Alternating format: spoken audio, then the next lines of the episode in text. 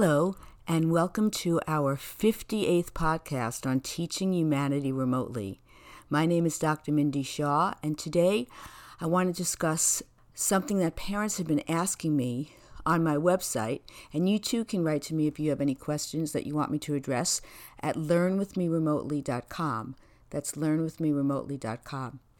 What parents have been concerned about for the last few weeks that I'm finally addressing now is that they feel that they are not getting the response from their children that their children previously agreed upon.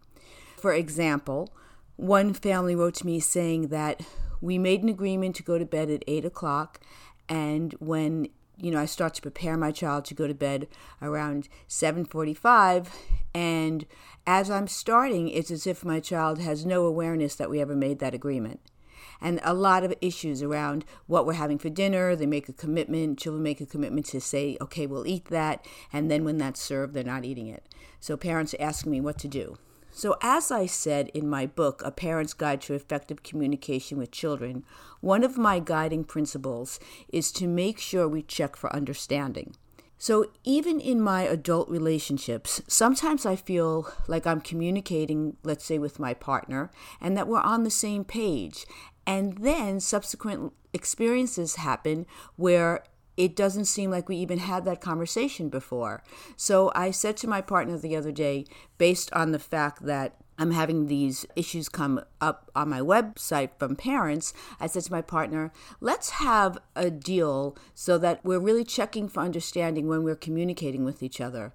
If it's like a question like, we're going to go shopping tomorrow, or transfer money from here to there, or something that's like practical daily living skills where you actually need to know that you're in agreement.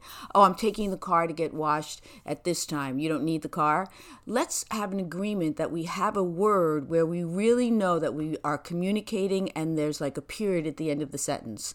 So what we started to do is if there's something practical like that, that we're communicating together, we end the sentence by saying, okay, and then the other person has to say, okay. And it's really working. It's like much better because now we know that we said what we said and we're checking for understanding.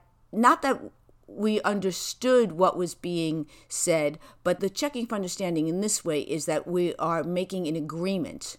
Okay, we're both on the same page. You know, Johnny, we had a deal that you were going to go to bed on a school night at 8 o'clock.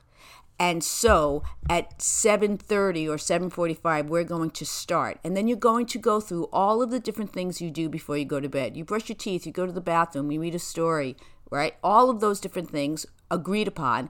And you say to your child, okay? And the child says, okay. And then you say, so now that you made that agreement by saying okay, it means that you understood what was said, because we checked for understanding on that level, and then we agreed to what was said by saying, okay, and now you have to keep your word, because really the truth is we are only as good as our words. So I want you to try that. It seems subtle, it seems very easy, but sometimes it is really just a quick fix. Sometimes it's just holding each other accountable.